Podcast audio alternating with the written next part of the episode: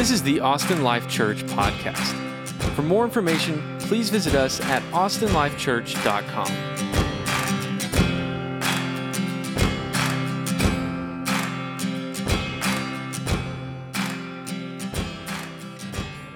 How's everybody doing?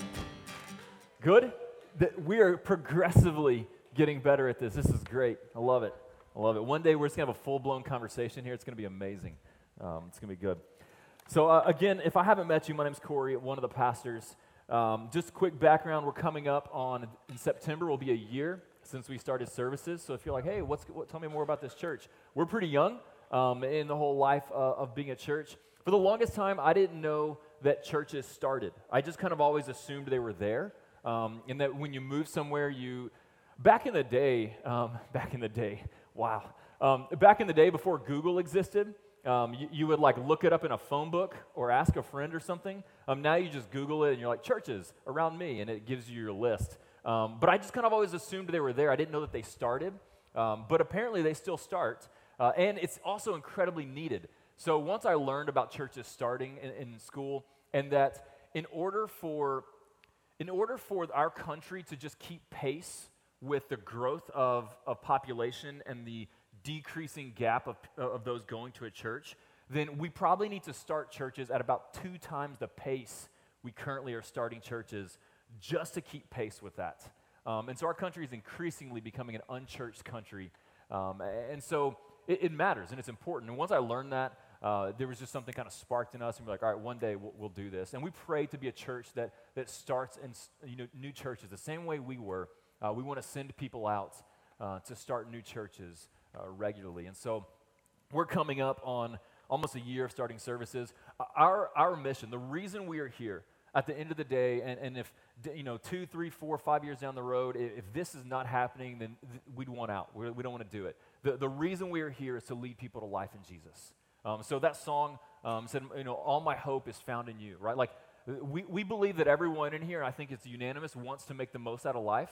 Like no one wants to go a day, much less a month or a year or their lifetime, be like, yeah, I really kind of wasted that. Um, we all want to want to be ultimately satisfied, um, and so we try to fill that satisfaction with a number of things, um, jobs or, or, money or relationships or families or things or whatever. And and what we all know, I believe in our soul, is that none of it ultimately satisfies.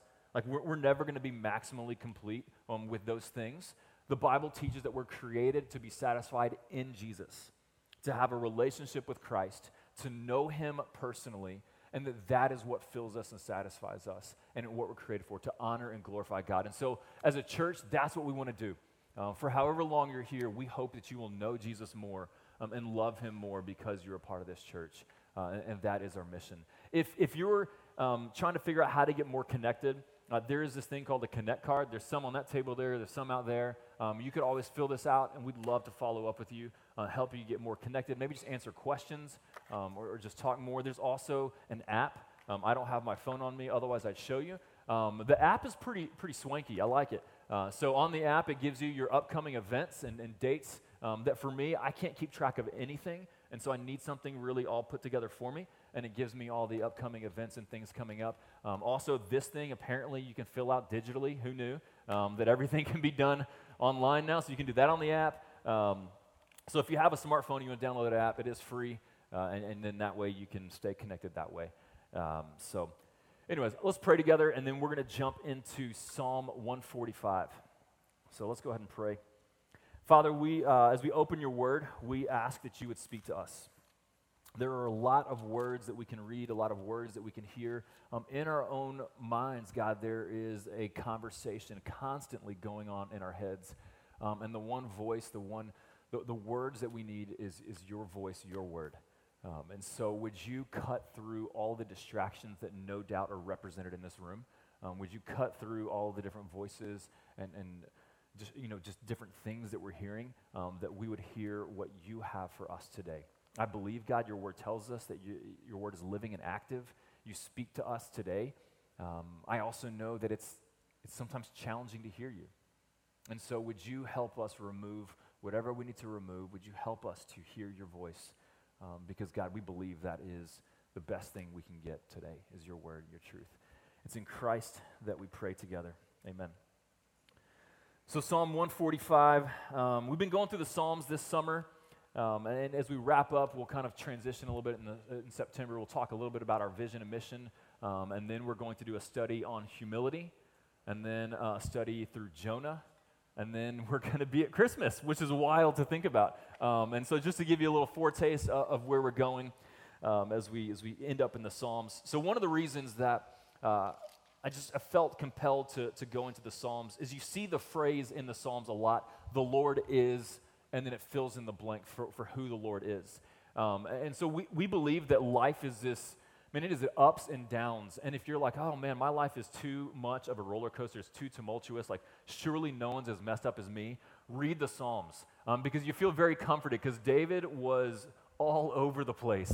If you're like, man, I've never felt so, I don't think I've ever doubted God more in my entire life. It's okay, so did David. It's cool, right? And if he's a man after God's own heart, like there's grace, there's room for us as well. Um, and so you just see this up and down wrestling match um, uh, with God. But, but so much of really everything that David's faith and hope was anchored to was who the Lord is. Not in himself, because he knew that he's all over the place. So he anchored to who the Lord is, the unchanging nature of God, and that's what steadied him. That's what carried him on. And so we just wanted to look at different Psalms say, okay, who is the Lord? You know, what, what, what, what is he? What are his characteristics? As we get to Psalm 145, we see in verses 1 through 3 uh, that this is a psalm of praise. Uh, of praising and, and, and rejoicing in who God is, and it's because the Lord is great. So we'll read verses 1 through 3. David says, I will extol you, I will praise you, my God and King, and bless your name forever and ever. Every day I will bless you and praise your name forever and ever. Great is the Lord and greatly to be praised, and his greatness is unsearchable. And so, this whole psalm is a psalm about the greatness of God and how the greatness of God should naturally result in our praise. That, that when we're seeing and understanding how great God is, when our, our eyes are lit up and, and in awe of the majesty of God, the natural result then is, is praise. And so, we can then also work backwards and say if our hearts and our lives are lacking praise, we're also probably lacking a good view of the greatness of God. So if, if you can say and assess for yourself, like, yeah, I don't know that I extol the Lord forever and ever, every day, bless his name. Like, if, if that's lacking, which, yes, guilty, I'm there, um, then I also know there's probably a lack in my view of how great God is and my awe of him because the greatness of God results in the praise of God. And, and so t- we just want to look today at the greatness of God. Next week, we're actually going to stay in Psalm 145 and spend, um, we're, we're going to spend a good bit of our time um, doing kind of an open mic testimony sharing where, where we as individuals and as a church are declaring the greatness of God. That's what you see in the first half of Psalm 145. He's like, I will declare the greatness of God to others. And so that's what we're going to do. So go ahead and start thinking about that, right? If, the, if you've seen the greatness of God in your life, if there's a way you're like, God is incredible, I've seen this in my own life and others, um, then we want to publicly share that with one another. If you hated your speech class um, in, in, high school or in college or something, now's a chance to redeem it. Um, or, or, you don't have to, it's okay. Either way, but um, we just want to do what the psalm does and, and publicly declare God's greatness. We want to shine the spotlight on God through our lives. So just be thinking about that uh, for next week. But today we're going to spend our time in really in verse 17. Um, but, but also maybe a little bit of 14 to 20. Last week I was long. I told Mike and Stephanie I'm not going to be this week. Just don't hold me like tightly to that um, because sometimes I just, never mind. We're just going to go. I'm wasting time, wasting time. Focus here. Focus. So, Psalm, we're going to read verses 14 through 20 um, together. So, verse 14 The Lord upholds all who are falling and raises up all who are bowed down.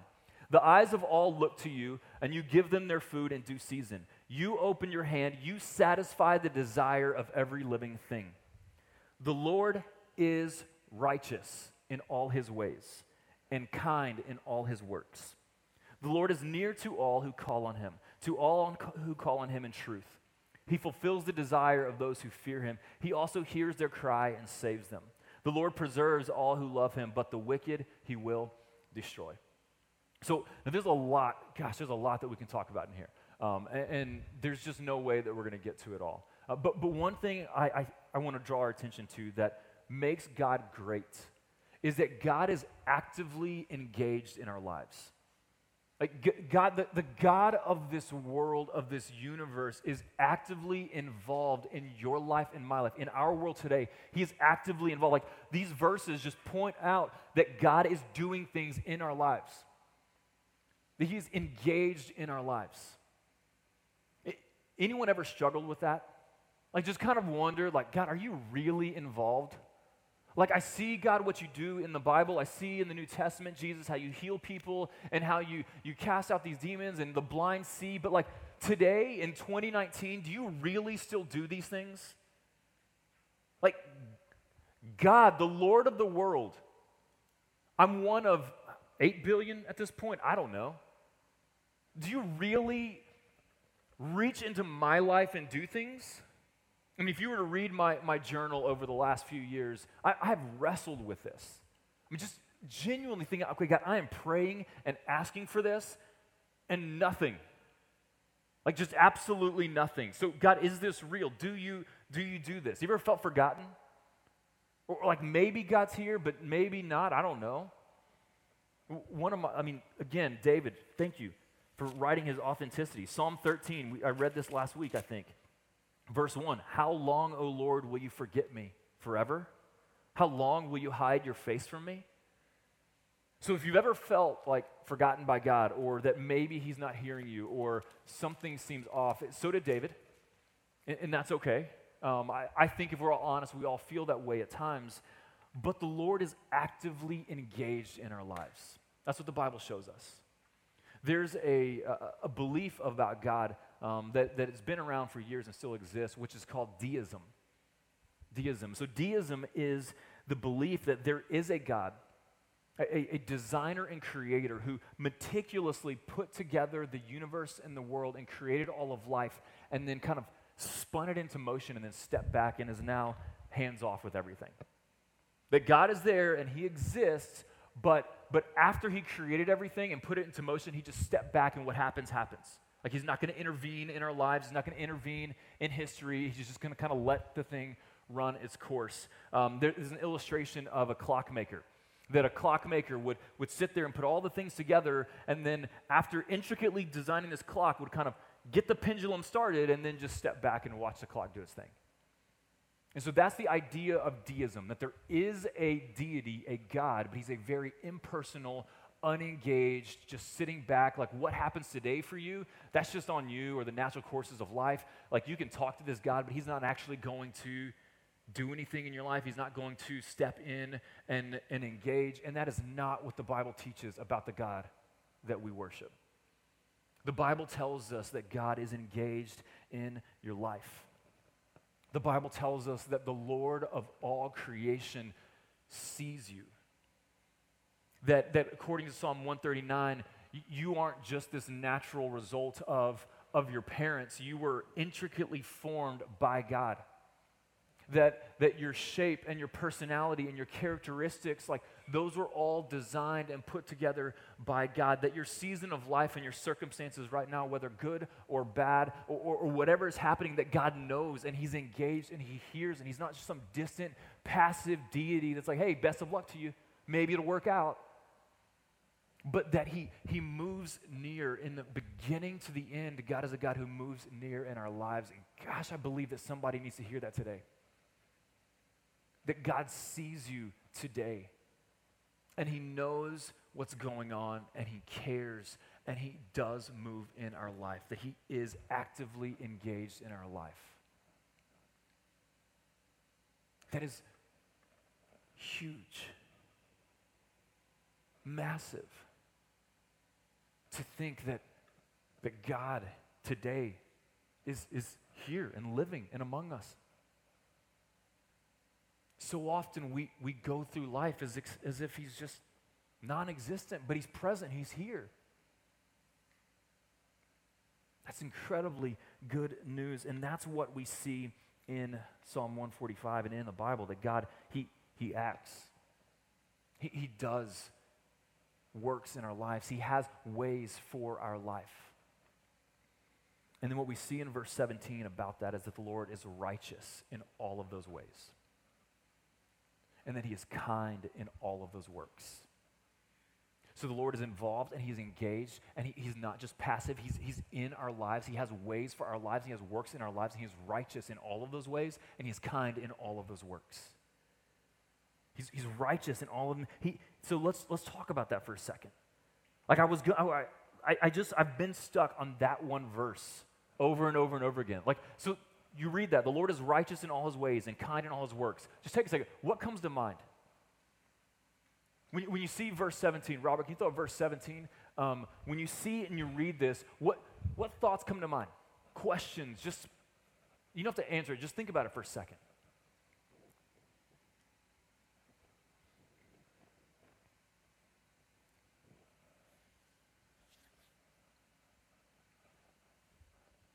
For the God who's involved in our lives, this is who He is. This is how He interacts in our lives that he is righteous in all of his ways, and he is kind in all of his works. And, and so let's just talk, let's define that. The word righteous is not a word we use a ton. It, it simply means the state of being right. So for someone or something to be righteous, it means that they are right in everything. In all of their thoughts, in all of their ways, in all their actions, they are right. You're never going to find them making a wrong turn. You're never going to find them saying, oh man, I messed that one up. Like they're just right all the time. To be righteous is to be right. And so the Lord who is righteous never does the wrong thing, never makes the wrong decision, never makes the wrong turn.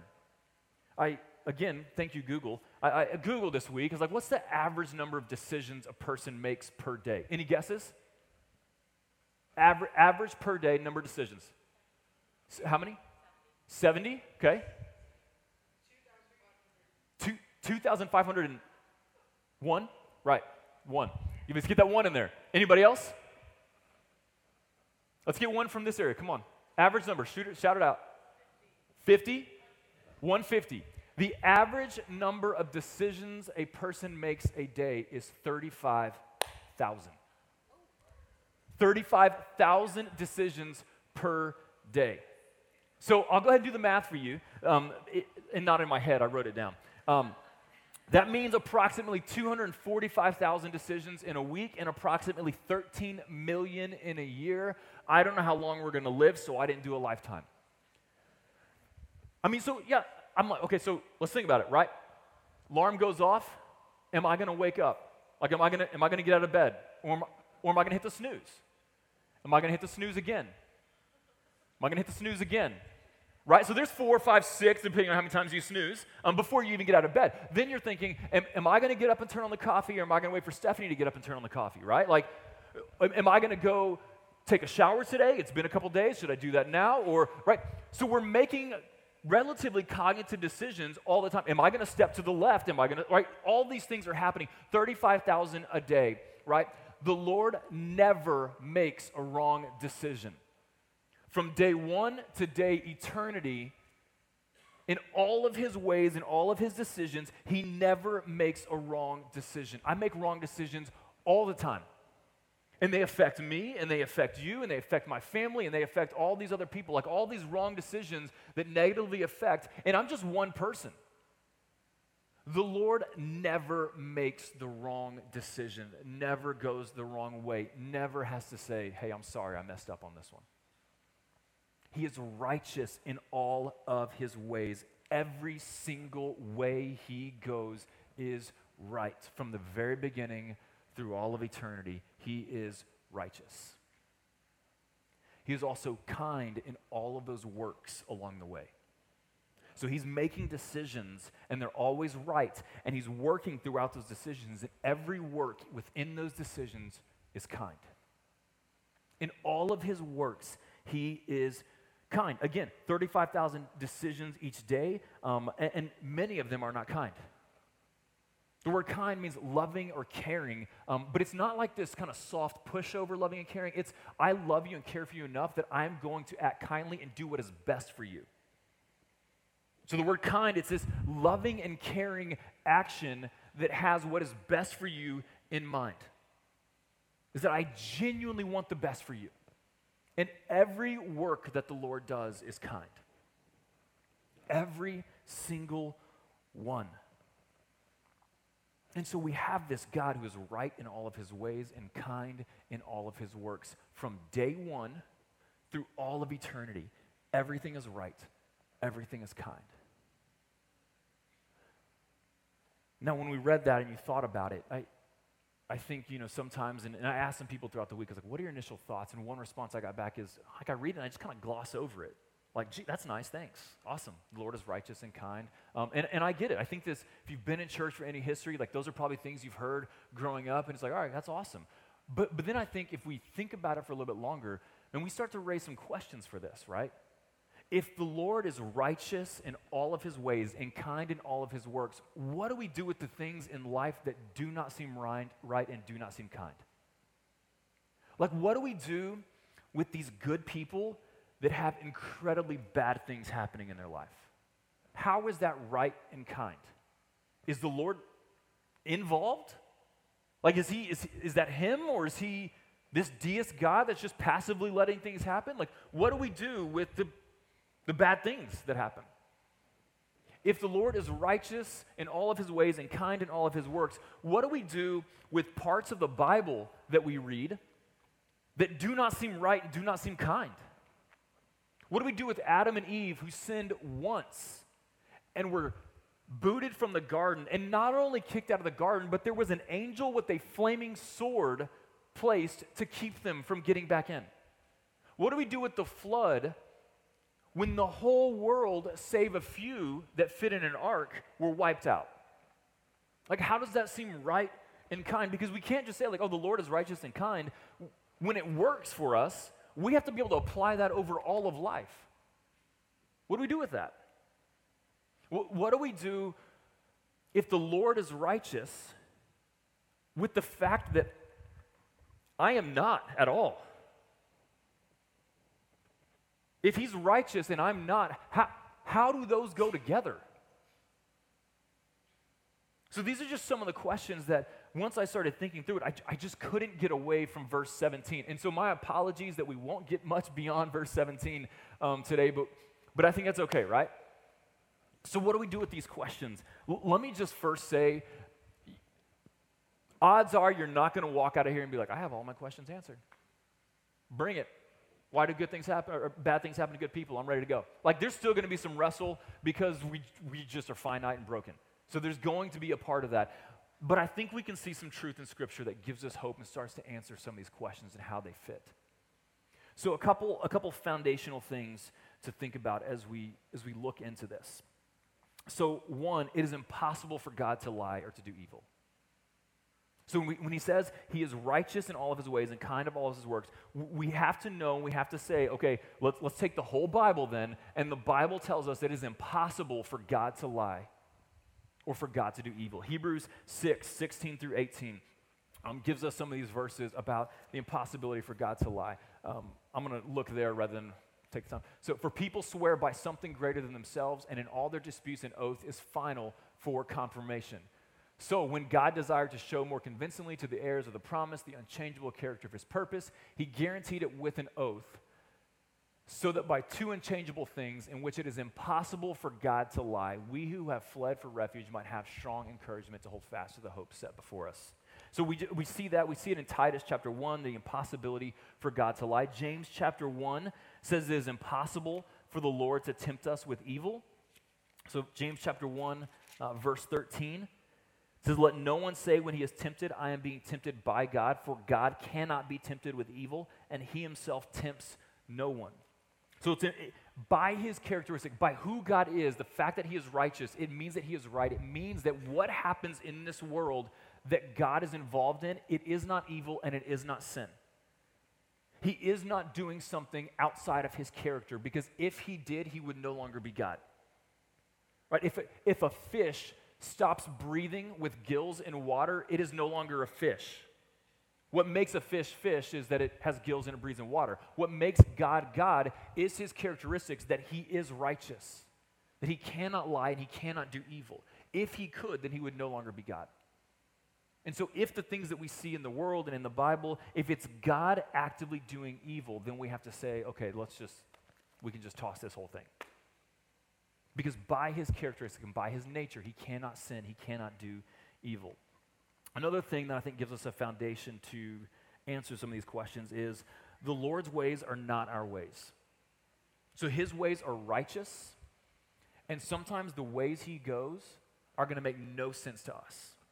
So Isaiah 55, 8 through 9, um, gives us some, a great verse just to understand that, right? So it says, God is speaking here. He says, My thoughts are not your thoughts, neither are your ways my ways, declares the Lord. For as the heavens are higher than the earth, so are my ways higher than your ways, and my thoughts than your thoughts. So the Lord is righteous in all of his ways, and sometimes we look at his ways and we're like, time out, that doesn't seem right. And it's okay to bring those questions to God, but we have to know also, he's God and we're not. And so there's going to be a knowledge gap that we are never going to understand. Otherwise, he's not God. If we can fully understand and know the things about God, let's be honest, you may be incredibly bright, but that makes him a pretty small God. There has to be a knowledge gap. Otherwise, he is no longer God. There has to be something that he's, ways that he sees that are different than, than, than us, and that's what makes him God. It, so we all know this too, right? As parents, as kids, right? Where, where kids, they see the way it should be, and as parents, we're like, that way is wrong. But they're like, no, no, no, no, this way is right. And you're like, okay, and you're gonna die. Like, that's not gonna go well for you. But as kids, you just don't see it, you know? As kids, you're like, I can handle social media. And as parents, we're like, no, your frontal lobe is still not fully developed and can't handle this.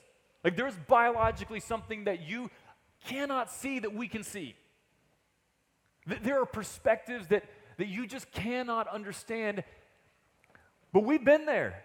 We've fallen on our face. We know what comes with this turn. And so we understand that. And so there has to be that reality that sometimes we're going to look at things that God does, and for us, we're going to go, nope, that can't be. And God is saying, hey, hey, hey, hey, my ways are higher than your ways. I, I, have been here, I've done that, I've seen that. I, I know that it may seem rough.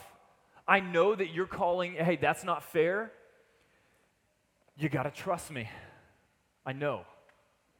And so, if we can understand that humanly, then I think it's okay for us to say, okay, there's going to be things that God does that for us, as much as we try, it's not going to seem right. But His ways are not our ways, they're higher than our ways. His thoughts are higher than our thoughts. And so we can, we can place some faith and some rest in that. And the, the third thing that we, I think, are, are foundational is just to know that the Lord is working good in all things for those who love him. So Romans 8:28 promises that for those who love him, who are called according to his purpose, he is working good. He, he's, he's got a plan and he's bringing it towards good. So I think these give us some foundational pieces to wrestle with okay, how is the Lord righteous in all of his ways? How is he kind in all of his works?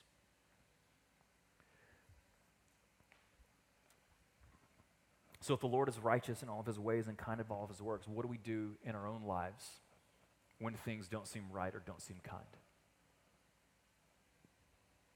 I, I, I, we don't have to do a show of hands. I know it's 100%. There's 100% of us who have said, there are things that have happened to me that were not kind and were not right. How in the world are those things okay? 100%. I think, um, I don't think, I mean, I just think history has proven that oftentimes it's, it's through those bad, through the hard, through the suffering, that some of the greatest good comes. Right? It's only through the trial, only through the challenge that, that some of the greatest good comes. Um, think, think about uh, the, what, what's the, I think it was, I don't know, Nike or No Fear, I don't know. The no pain, no gain. I don't know who came up with that, right? No pain, no gain. Right? Like you've got to go through some pain to get to gain. Anyone who's done any type of sport or learned a craft or been to school or whatever, th- there comes a point where you're like, I, I don't really want to do this anymore. Um, you're, you're, you're running and you're near passing out, and your body's like, hey, this hurts. This isn't good. And yet you know, in order to get to this point, you've got to go through that pain, right?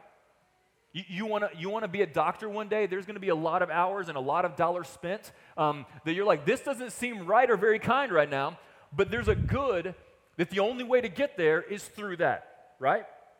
And so we know that sometimes we're like, this was not okay, and this hurts, and this doesn't seem kind. And yet, God, in His sovereign way above us, knows that there is a good on the other side, that the only way we're going to get to that good is through the fire. Some quotes that I, I read that I just absolutely love Charles Spurgeon.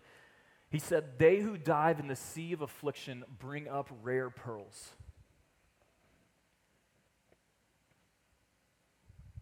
I really love this one. It's a Scottish theologian, Samuel Rutherford, who was, was put in the, the cellars of prison, and he, he reminded and found contentment in that, and he said, The great king keeps his best wine in the cellars. I was like, all right, that's a way to look at things. Psalm 66 has been a passage of encouragement for me.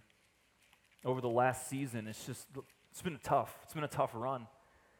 And in Psalm 66, he says, Bless our God, O peoples. Let the sound of his praise be heard, who has kept our soul among the living and has not let our feet slip. Now, now listen to this. For you, O God, have tested us. You have tried us as silver is tried. You've brought us into the net. You laid a crushing burden on our backs. You let men ride over our heads. We went through fire and through water, yet you have brought us out to a place of abundance. sometimes there's bad things that happen. And, let's just call it what it is. It's hard, it's bad. And yet, in his ways and his sovereignty and in his kindness, he knows that it's only through that that there's a place of abundance that he wants for you that we'll never know unless we go through that fire. We'll never know unless we go through that suffering. We see that in the story of Joseph, who was sold by his brothers into slavery and was taken to slavery in Egypt, an Israelite as a slave in Egypt. And then he's falsely accused for rape and thrown into prison. And then in prison, he's got these, these upper tiered leaders within the government who he says, Hey, when you get out, like tell them, tell them about me. Tell them that I can I have these skills of interpreting dreams. And they're like, Hey, we got you, man. We'll do that for you. They get out and they forget about him. And so he's in prison more and more. But then eventually, God uses him and his gifts to rise to second in command of all of Egypt. And it's there as a famine comes that Joseph is able to give wisdom and leadership and say, Hey, here's how we survive this famine. And it's by that leadership that his family, the very family that sold him into slavery, is able to get food and survive. And the nation of Israel, of which Jesus eventually comes from, survives that famine because Joseph went through the fire to rise to second in command. If Joseph doesn't navigate that, then he never gets to that place where he is the one used to take them through the famine.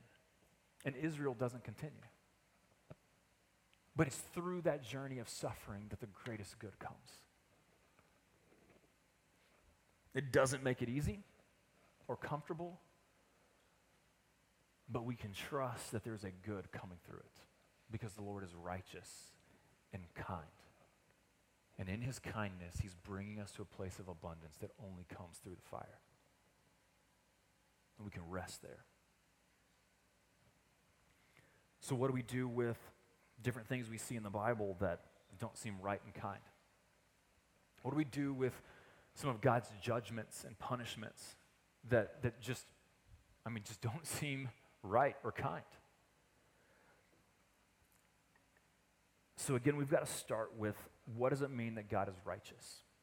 It means that God always does what is right. And that includes punishing the guilty. God is righteous, and so therefore he has to punish the guilty. He has to stay true to his word. And in Genesis 2 17, in the very beginning, before anything sinful or broken entered the world, God said this. He said that you can eat of any tree, but of the tree of the knowledge of good and evil you shall not eat, for in the day that you eat of it, you shall surely die. Romans 6:23 says that the wages of sin is death. The, the command, the law of the land set by the creator and God of the universe, which unless you and I that I don't know about are the creator and God of the universe, we don't get to make that call. So the God of the world, the creator of everything, sets the law of the land, and the law of the land is this. Hey, follow me and reflect my image. But if you walk away from me, if you eat of the tree, if you do your own thing, the result of that is death. Physical death, yes, but ultimately spiritual death and separation from his presence. That is the result of sin, of, of violating the law that God gives to us. And God has to stay true to his word. Otherwise, he's a liar and he does not live up to his characteristics of being righteous. And so he is bound by his word to punish the guilty. And so when we look at Adam and Eve and we're like, okay, that's one sin, right? They're still guilty. Let's step into a courtroom here today. Let's put ourselves in a courtroom. And, and here's the scenario. Here's the scenario. You, you've got a loved one, let's say a sister, who was just walking home one day, but also coincidentally, there was a man who got let go of his job. Same day, same, you know, same afternoon, he gets let go of his job and his world starts to fall apart. He's starting to put together how do I pay my bills? What do I go home and tell my family? Like, I'm so embarrassed, I'm so humiliated. I don't know how to get this done. We just bought a house. So, all of these things are maybe flooding through his mind. And to escape and to get away from the pressures and the hurts of everything, he just stops into the bar and he has a drink, and a drink turns to two drinks, and then two turns to four, turns into six. And he's just trying to numb himself from the pain and the hurt because he doesn't know what to do with it. This isn't his personality, it's not his character at all. He just I mean, he just hit bottom, right? So now he's no longer in his right frame of mind. He gets in his car, he's going to drive home, and, and, not paying attention, he hits your sister. But he's, he's ultimately a real, pretty good person, and so he knows, like, I have messed up here. He stays, the, the police and the ambulance comes, and he's trying to help as best he can. But in that, he's going to be arrested for, I mean, at least involuntary, you know, involuntary manslaughter, or, so, you know, he's going to be arrested. So when the day comes, we're in court and we're sitting here, and this man is standing before the judge, and the judge is looking at his, his, you know, his history and everything. He's like, okay, what happened? And he walks through the story, and he's like, hey, man, I've got a good life and a good background. I've never done anything like this in my entire life. Like, I just hit bottom, and, and I, I was just trying to get away. It was a total accident. I stayed, and the judge is like, you're right. You know, like, your history shows you're a good person. You do good things. This is not normal for you. You've never done this before in your life, you know. All right, no worries. Just don't do it again as the family of that sister, is that judge righteous? Absolutely not. Is his sentencing kind? No. That's not that's not kind to to let the guilty go. And so if we can sit here for one offense and say no that's not kind or just or right, you've got to punish the guilty, what do we do then when we're standing before the God of this world and we've got a laundry list of offenses against him, we've walked away from him all the time. Like, what do we? He has to punish the guilty. Otherwise, he is no longer right, and he's certainly not kind.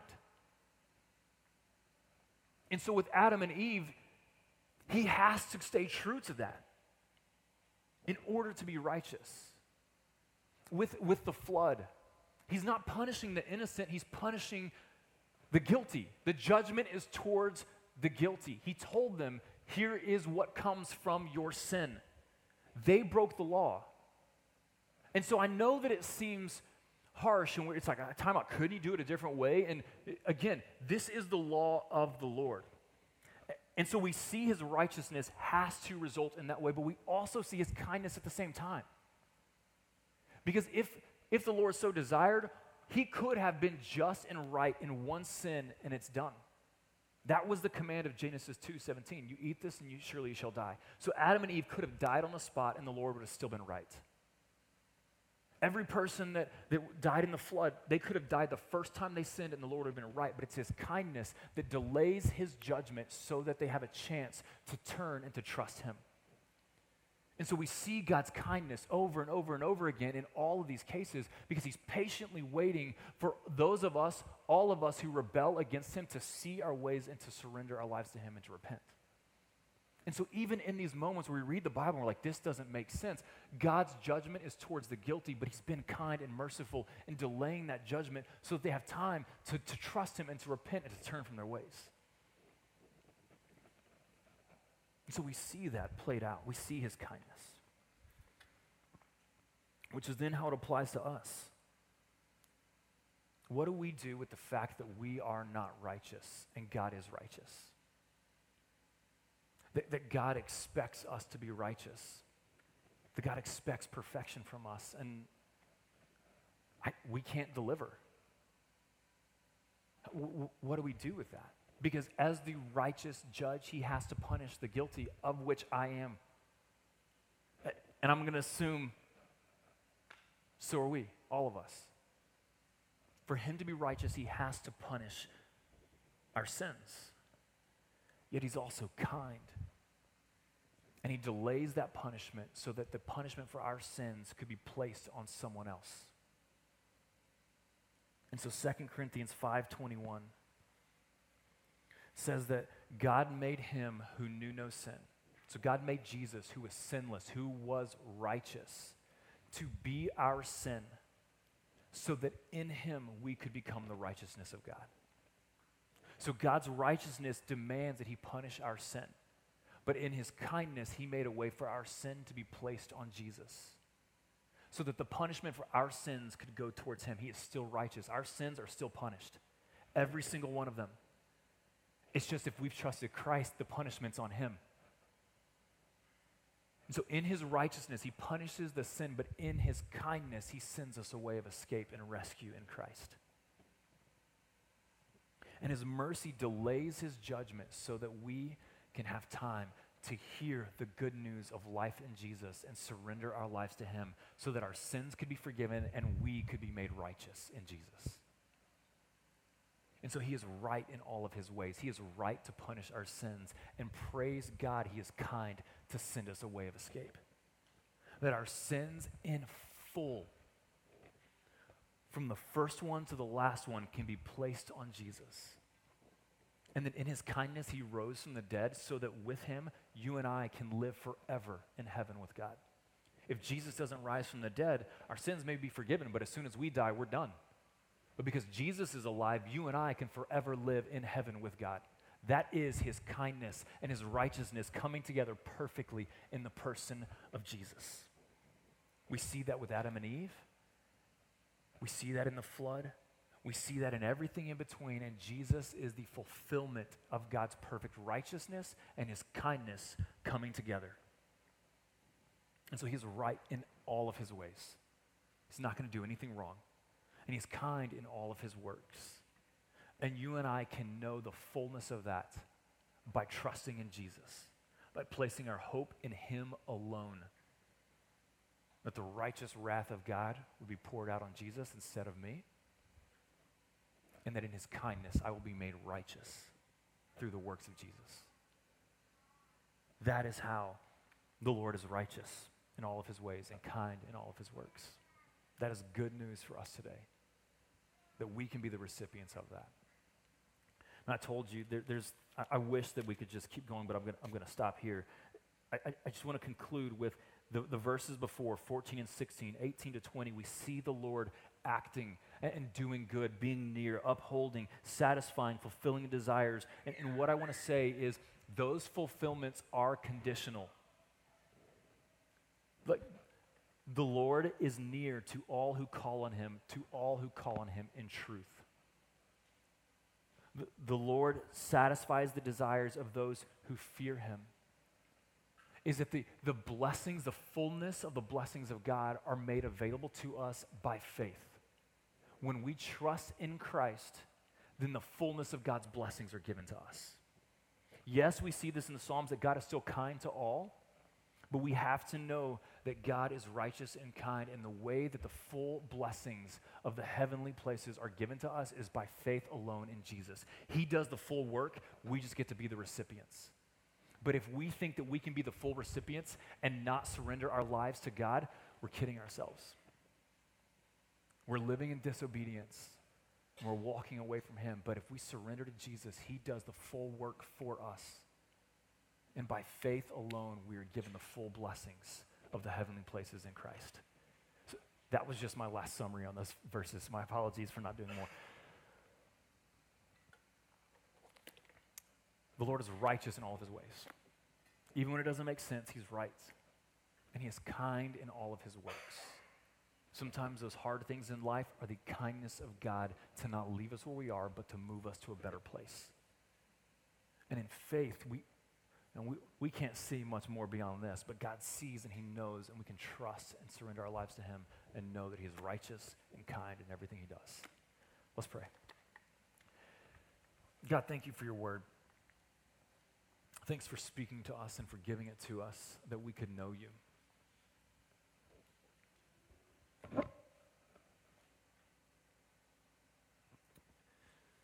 God, would you, would you make us keenly aware of our guilt against you? That you are righteous and we are far from it. Not that we would live in guilt and shame, but that we would be in awe of your kindness to come and to forgive our sins and to make us right through the person of Jesus alone. We can work all day long to try and make ourselves righteous, and we just won't. But Jesus, you did everything for us. And so would you would you would you speak to our minds and our hearts of that truth?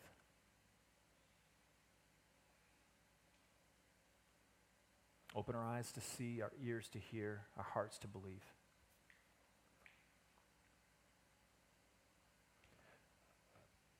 I want to invite you to take a minute and just stay, stay as you are. Um, your eyes are closed, keep them closed, just whatever. But just to listen to the voice of God, listen for his voice.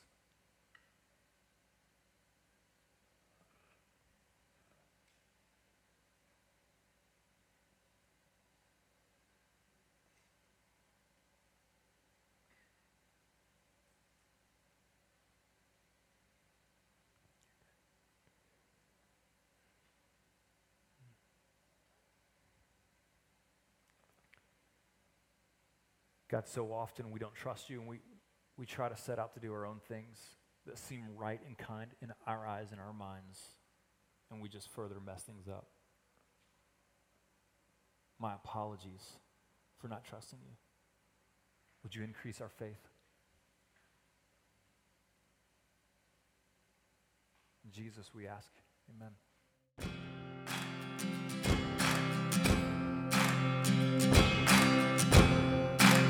Thanks for tuning in to the Austin Life Church podcast.